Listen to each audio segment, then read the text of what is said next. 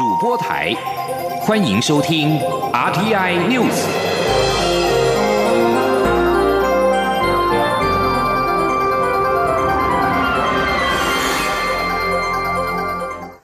各位好，我是主播王玉伟，欢迎收听这节央广主播台提供给您的 RTI News 新闻。首先带您关注。世界卫生组织发表十三点声明，强调数十年以来一直与台湾保持定期的技术交流。蔡英文总统今天回应表示，从这份声明可以看出，台湾在世界卫生组织 WHO 的参与并不完整，这不是台湾应得的待遇。他重申，台湾应获得完整参与权，才能分享资讯给其他国家，并完整获得世卫组织 WHO 的讯息，处理疫情才会更有效率、更完整。也更有能力帮助其他国家。此听记者欧阳梦平的采访报道。台湾民众募资在《纽约时报》刊登广告，提到台湾长久以来被隔绝在世界卫生组织 （WHO） 之外。WHO 随后发表十三点声明，强调数十年以来一直与台湾的卫生当局保持定期技术交流。蔡英文总统十六号上午访视劳动部的充电再出发训练计划后受访，他表示，这段期间有许多国家站出来支持台湾参与联合国相关专门性组织，例如 WHO 及 WHA。就是因为他们在这次防疫期间认识到，台湾虽然被孤立，仍有能力在这个阶段保护自己，并贡献国际社会。总统强调，即使台湾这次能以自己的能力稳定处理疫情，但如果能完整参与 H O 处理疫情，就会更有效率、更完整，也会更有能力帮助其他国家。对于 WHO 的十三点声明，总统认为这也说明了一件事，就是台湾的参与并不完整，而是依情况个案决定能否参与，这不是台湾应得的待遇。总统并举外交部的数据，表示近十年来，台湾提出一百八十七项参与专家会议的请求，有百分之七十遭到拒绝。他强调，台湾应该获得完整参与。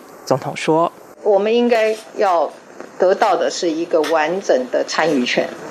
我们能够双向的跟 WHO 有一个互动，而且有一个我们可以贡献，我们也可以把我们的资讯提供给 WHO，那也可以让其他的国家来分享我们的资讯。同样的，我们也可以完整的获得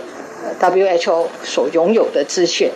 另外，美国白宫发布新闻稿，提到台湾在去年十二月三十一号便发现病毒有人传人的相关报道，并通报 WHO，但 WHO 未对外公开。总统表示，这也说明台湾当时已经发觉不寻常的情况，通知 WHO，希望他们注意，并提供台湾相关讯息。但很可惜，这件事没被注意到，以至于全球在防疫过程中少了一个重要的资讯。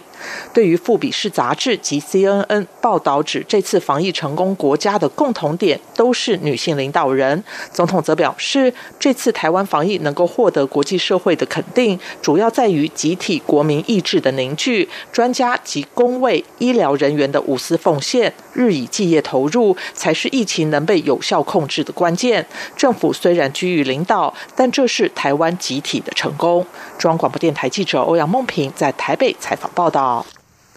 而美国现在将暂停对世界卫生组织的经济援助，并且调查世卫管理不善和隐瞒疫情传播的责任。美国白宫十五号发出新闻稿表示，台湾在发现病毒有人传人的相关报道之后，曾向世卫组织通报，而世卫却没有将这份资讯对外公开。美国总统川普十四号曾经提到，去年十二月就传出病毒有人传人的可能性，但是白宫在十五号首次在新闻稿当中提到，这项警示来自台湾。新闻稿指出，世卫不断附送中国官方宣称病毒没有人传人的说法，不顾许多医师与卫生官员的警示。台湾在发现有关人传人的相关报道之后，曾在去年十二月三十一号与世卫组织联系，而世卫却没有向全球公开这项讯息。美方也指控，一月一整个月，世卫都在赞扬中国政府的因应措施，宣称没有人传人的现象。尽管武汉当地医生曾提出警告，世卫在一月二十二号仍宣称 COVID-19 武汉肺炎疫情不构成国际关注公共卫生紧急事件，并在记者会上仍高度赞扬中国政府。美方指出，将对世卫组织管理不善和隐匿疫情进行调查，在此期间将暂停对世卫组织提供资金。世卫秘书长谭德赛十五号表示，对于美国暂停金援的决定感到遗憾，世卫组织将与合作伙伴一起填补任何的财务缺口。针对德国政府发言人在记者会上感谢其他国家避谈台湾捐赠口罩一事，外交部发言人欧江安今天回应指出，捐赠口罩是作为国际社会负责任成员的应尽义务。如果受赠者感谢台湾，那么我方也表示感谢，但不会期待对方一定要谢谢台湾。欧江安另外强调。德国在台协会及德国经济办事处日前都有公开发文，对于我国捐赠口罩仪式表达感谢之意。今天记者王兆坤的采访报道。外交部发言人欧江安表示，台湾对外援赠口罩，就是很单纯认为作为负责任国家应尽的义务。捐赠口罩没有政治前提，也没有期待对方一定要谢谢我们。欧江安说：“我们就是尽我们的绵薄之力，在兼顾我们国内的防疫需求，而且我们现在大家都可以买到口罩了，而且更重要的是我们的防疫的成果。所以在我们把自己照顾好、心有疑虑的时候，我们台湾本来就是应该尽。我们不期待他们一定要谢谢我们，但是如果他们谢谢我们，我们也很感谢。哦，那我就不方便代表呃来评论说为什么德国政府发言人没有提到台湾。虽不方便评论。”但欧江安特别提到，德国在台协会其实在九号有发文感谢台湾，德国向台湾说谢谢你们。德国经济办事处也有推文感谢台湾慷慨捐赠七百万片口罩给德国与欧盟国家。欧江安强调，台湾与德国是共享自由、民主、人权的好伙伴，彼此的合作关系紧密，在共享价值之上，将持续深化双边关系。中央广播电台记者王兆坤台北采访报道。继续关注产业纾困的部分。因应武汉肺炎 （COVID-19） 疫情对于台湾观光产业及交通运输业带来的冲击，交通部先后寄出纾困1.0及2.0方案。目前纾困1.0的款项已经陆续拨付，纾困2.0也已经开始受理申请，希望在这个月底之前能够核拨完成。请听央广记者吴丽君的采访报道。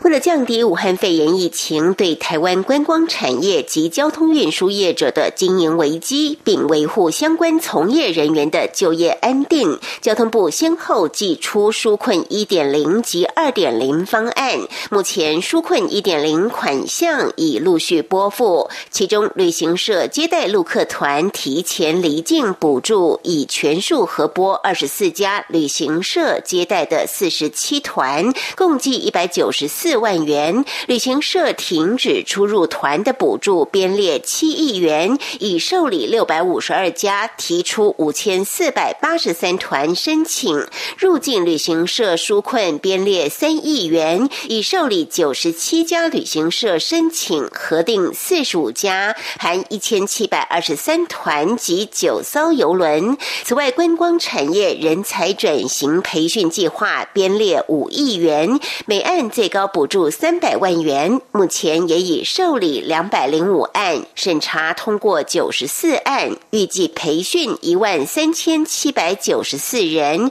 补助金额超过二点六亿元。至于协助观光产业融资周转贷款及利息补贴，包括提高信用保证到九成以上，并投入十亿元信用保证，可融资一百亿元，另提供两亿元利。息补贴总计编列十二亿元，目前也已有一百六十七家旅宿业、七十七家旅行社以及两家观光游乐业，共两百四十六件申贷案，融资贷款十八亿七百六十万元，还有补贴观光旅馆及一般旅馆必要营运负担，则以旅馆的房地税额为计算参照基准，扣除基本补助二十万元后，再分级。以百分之二十五的营运负担补贴，最高可达一千万元，编列经费十五亿，已开始受理申请。至于纾困二点零部分，目前也已开始受理申请，希望月底前核拨完成。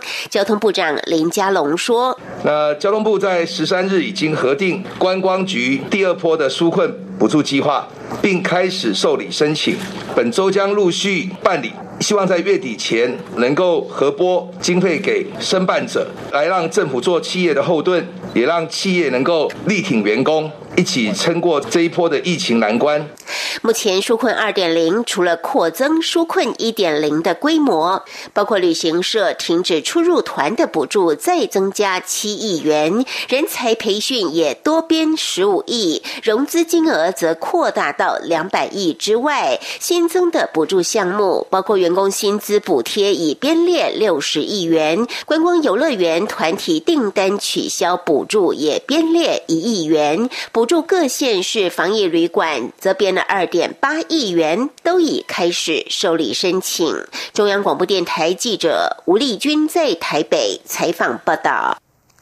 而到目前为止，台湾能够守住不让疫情肆虐，台湾的公卫实力受到国际的肯定，也让公共卫生学系成了升学的大热门。不过，公共卫生师法延宕了二十年，至今未能完成立法。朝野立委与其公共卫生学系的学生今天再度呼吁立法院尽速将公共卫生师法。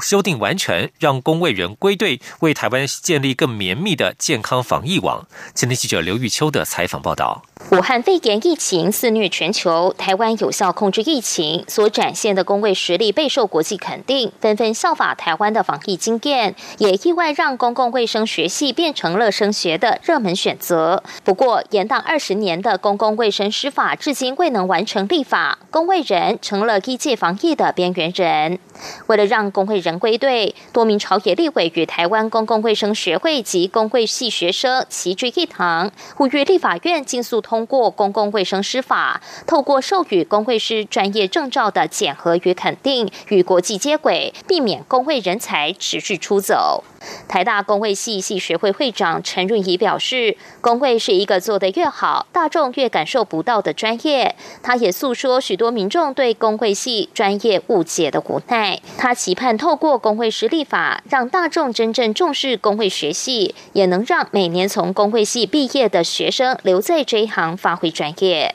到现在，我念工会系。大家都还会问我说：“嗯，那工位系是扫厕所的吗？”就是我可以从这样子的疑问当中知道，诶，大家其实对工位这个专业其实并不是非常的认可。所以，呃，我还是希望这次的工位师法通过之后，我们工位公共卫生这个专业是可以受到大众认可，那也让更多呃已经毕业或现在正在念公共卫生的呃同学或是学长姐，他们不会出走这个行业，也让更多公共卫生的人才可以留在公卫的领域做公卫的事情，然后提升整体台湾民众的健康。高雄医学大学公卫系学生彭子轩也说：“从公卫的三段五级预防来看，如果初段预防做得好，医疗成本的支出就能降低。公卫人因为有设计流行病学的基础，甚至能预测疫情走向，也能对民众进行有效的防疫宣导与卫生教育。现有的医疗照护体系才不至于负荷超量。”台大公卫学院院长詹长全也再次重申：因应武汉肺。严疫情，现在是让工会施法立法的时候，呼吁立法院不能再拖。民众党立委蔡碧如也指出，目前朝野立委相继提出七个工会施法的立法版本，但行政院版却迟未出炉。他要求行政院加快脚步。蔡碧如并说，工会施法应比照纾困条例优先审查，对防疫才是正宗的超前部署。中央广播电台记者刘秋采访报道。关心国际消息，武汉肺炎 （COVID-19） 疫情全球肆虐，却为韩国的执政党共同民主党带来意外的收获。民主党在今年国会选举当中，时隔十六年单独过半，与共同市民党共计拿下了五分之三的席次，大获全胜。这次的国会选举在疫情下如期举行，实际投票率达到了百分之六十六点二，创史上新高。媒体分析，除了主要是政府防疫有成之外，政府实施严格的社交距离管制，也让民众选择外出游玩而不去投票的可能性降低。这里是中央广播电台。大家好，我是卫福部新口司司长盛立忠，今天告诉大家如何应对疫情的压力，请记得戴口罩、勤洗手，每天观看疫情新闻，建议不要超过三十分钟，以免增加焦虑感。多运动，吸收防疫知识，多跟亲友联系，互相鼓励。只要全民合作，一定能战胜疫情。感到焦虑、沮丧时，可拨打一九二五安心专线，接受专业的协助。有政府，请安心。资讯由机关署提供。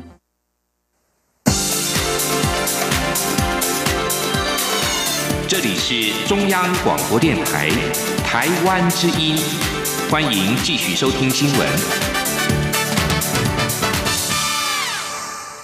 欢迎继续收听新闻，我是陈怡君。国际货币基金 IMF 今天公布的亚太地区报告当中指出，由于俗称武汉肺炎的 COVID-19 疫情危机，为亚洲地区的服务业和主要的出口地造成前所未见的损失。今年的亚洲经济恐怕将会出现六十年来首见的零成长。报告中说，虽然亚洲的表现比其他蒙受经济萎缩的地区要好，但预料将会比全球金融危机时期的百分之四点七平均成长率，以及一九九零年代后期亚洲金融危机时的百分之一点三还要差。M F 的亚太部门主管李昌庸表示，政策制定者必须向受到旅游禁令、社交距离政策和其他在遏制疫情措施冲击最大的家庭和企业提出针对性的援助。M F 表示，不像两千零八年的雷曼兄弟倒闭所引发的全球金融危机，疫情大流行带来的禁足令和商店关闭，直接冲击这个地区的服务业。而美国和欧洲国家等主要贸易伙伴对商品的需求锐减，也对亚洲的出口主力国家带来了痛击。COVID-19 疫情全球的延烧引爆了股灾，外资三月时候在台北股市卖超将近新台币三千六百亿，这使得台股指数跌到了三年多来的低点。不过，证交所董事长许章尧今天表示，四月至今外资卖超缩小，而且逐渐转为买超，主要就是台股上市公司的殖利率都相当不错，而且拥有好的公司治理，让外资愿意回头投资台股。记者陈林信宏的报道。肺炎引爆的经济疲态陆续浮现，除了国际货币基金 （IMF） 下修全球经济成长率预测，美国华尔街大型银行，包括美国银行、高盛集团以及花旗，都因为提拨巨额贷款损失准备金，第一季获利都接近腰斩，引爆美股道琼十五号又以下跌四百多点收盘。美股脸绿，十六号开盘的亚洲主要股市都遭受波及，台北股市以大跌超过百点开出，不过逢低又有。承接买盘敲进，带领指数不再持续下挫，表现也较其他亚股佳。立法院财政委员会十六号以视讯方式视察证交所相关业务，机管会副主委张传章表示，通常会参考恐慌指数 VIX，目前恐慌指数从近期高点已回跌了一半，呼吁投资人要对台股有信心。证交所董事长许章尧也揭示外资为何三月在台股大卖超近。三千六百亿，但四月却愿意转为买超的原因，他指出，主要就是台股上市公司殖利率都相当不错，且拥有好的公司治理，让外资愿意回头投资台股。许章尧说：“股价下跌了以后啊，那我们今年的今年三月份的一个逐利率啊，在四趴以上的总公司啊，我们这九就上市公司九百多家里面。”有五百二十五家，它的逐利率是高达四以上，所以这个占的比例相当的高，有将近六成的一个比例。那如果看它过去三年的一个主力四以上的公司啊，也有达到两百八十一家，对外资有高的一个吸引力。许章尧也指出，上市公司财报因为疫情关系，一二月营收下跌百分之九，但三月转为减少百分之四点六，降幅明显下降。至于证交所调查上市公司在中国大陆或是海外设置分公司的情况，三月底已经慢慢恢复生产，尤其是半导体营收非常好。中央广播电台记者陈林信鸿报道。另外，在台北股市的表现方面，现在时间是十二点十九分，台股加权股价指数来到了一万零四百一十六点，下跌了三十点六五点。COVID-19 欧美疫情到达高峰之后，东南亚的疫情开始升温。行政院长苏贞昌今天在行政院会裁示，日前台湾出现久违的零确诊，这一周新增确诊十六人，本土病例仅两人，可见之前担忧的第三波疫情挑战稍微的减缓，但是还不到可以松懈的时候。苏贞昌表示，除了守好疫情，眼前最急迫的就是对人民、对产业的纾困。他表示，政府框列新台币一千零三十五亿元，提供监困企业的补助，员工四成薪，自营作业者、计程车、游览车客运业以及小客车租赁业驾驶人，每个月可以补助一万元；若是老幼、身障者，每个月加发津贴一千五百元等。他说：“这些救急救命钱都是要直接发给个人的现金补贴，可以协助大约三百万名的民众。”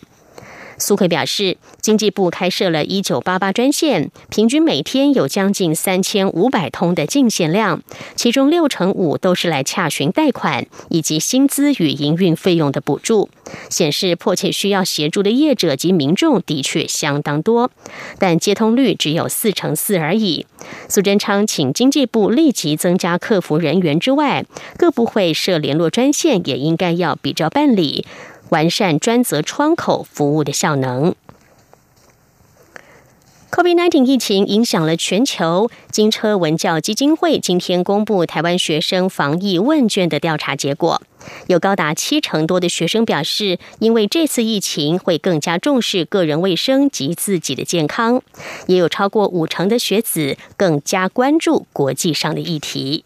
记者陈国维的报道。金车文教基金会针对全国小学五年级到高中职学生，在三月底进行防疫问卷调查，共收到一万一千多份有效问卷。统计显示，有三成的学生很害怕会染病，四成七忧心家人会中标，并有七成六的人担心家庭的经济收入会受到疫情而影响。在政府的防疫宣导下，有八成二的学生近期减少外出及社交活动，约四成三的人减少搭乘大众交通工具。以及在家的时间比往常多，有近七成的学生表示，现在只要出门就会戴口罩，有两成五是到公共场所才会戴，只有百分之五的人表示很少戴口罩。金车文教基金会总干事曾青云表示，调查发现，全国三成四的学子比以往更容易使用线上学习，又以北部的学生更多，平均超过四成。在全球许多国家都无法上课的同时，台湾很幸福，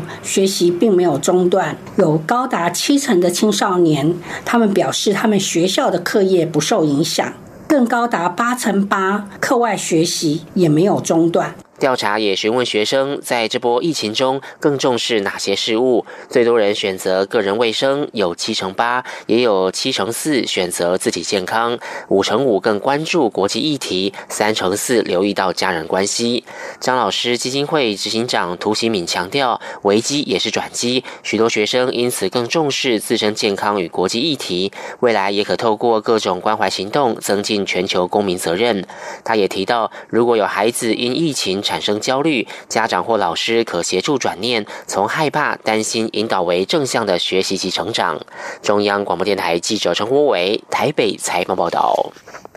政治方面的消息，根据国防部智库国家安全研究院今年出的一份报告指出，台海一旦交火，金马地区必须独立作战。对此，国防部副部长张哲平今天在立法院内政委员会被询时表示，在战时，台湾本岛当然可以对金马外岛地区执行空中支援、海上运补，但如果条件不利，所有作为仍然无法减低敌情威胁的时候，则金马地区需要有独立作战的心理准备。金门选出的国民党立委陈玉珍表示，国防部也可以告诉金门人要回到全民皆兵的时代。他还透露自己也曾经领过枪回家。张哲平说：“这当然不会，守土有责是国军的责任。”另外，上个月在金门海域发生了中国大陆渔船冲撞我国海巡艇的事件，国民党立委陈玉珍等人质疑是否为中共海上民兵势力。对此，海委会主委李仲威今天在立法院内政委员会表示，那只是突发的单一护渔事件，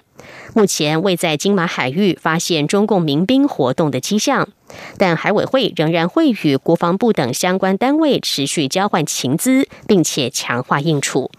记者刘品希的报道。立法院内政委员会十六号安排海委会、国防部、国安局、移民署等相关单位，针对中共以组织海上民兵等方式制造灰色地带冲突，探讨对我国家安全之影响及应应措施，进行专题报告，并被质询。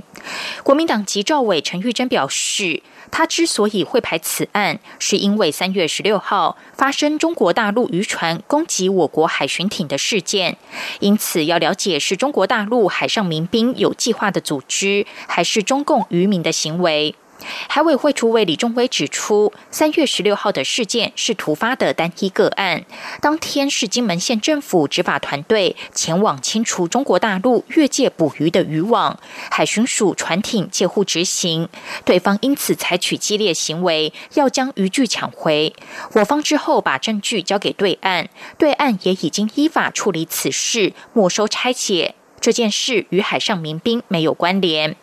李宗伟表示，中共一直有在组建海上民兵，近年也不断利用海上民兵制造灰色地带冲突，通常以民兵船、海警船、军舰的联防机制，在东海与南海以优势数量包围或干扰特定国家的船舶，达到海上维权或实质控制的目标。但是在金马海域，并未发现中共运用民兵的现象。但海委会会持续跟国防部及情治单位进行情资交流与合作，强化应处中共海上民兵冲突的能力。他说：“透过与国防部建立之合作机制，共同掌握及应处海上的状况，如发现研判海上民兵集结之异常增厚，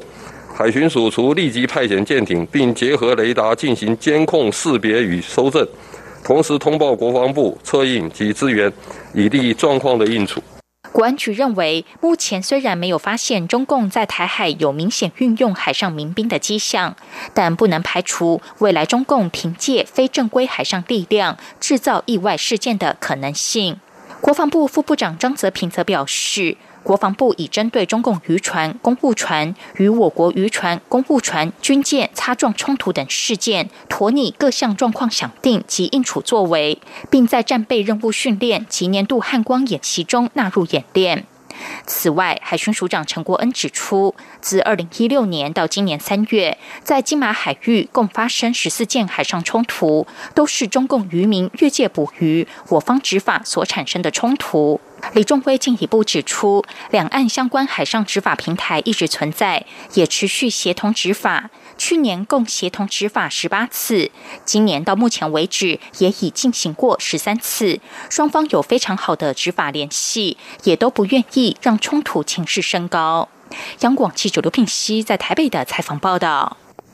国际消息：针对十一艘伊朗海军船艇在波斯湾骚扰美国军舰一事，美国国防部十五号指控德黑兰的行为危险以及挑衅。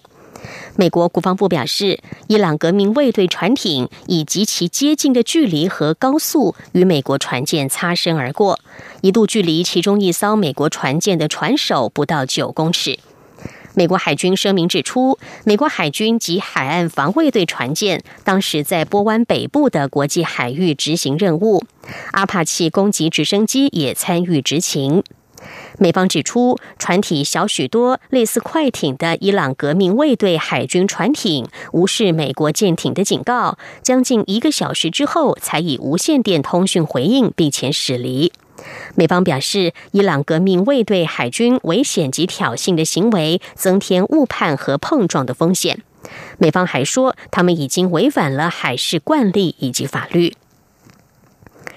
另外，美国军方也表示，俄罗斯十五号试射一枚反卫星飞弹，还说这是美国在太空面临威胁的例子。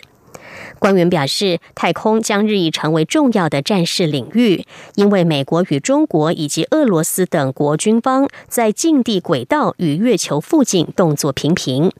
专家说，反卫星武器击碎目标会对太空构成威胁，导致一大堆碎片撞上其他的物体，可能会在整个地球轨道引发抛射体的连锁反应。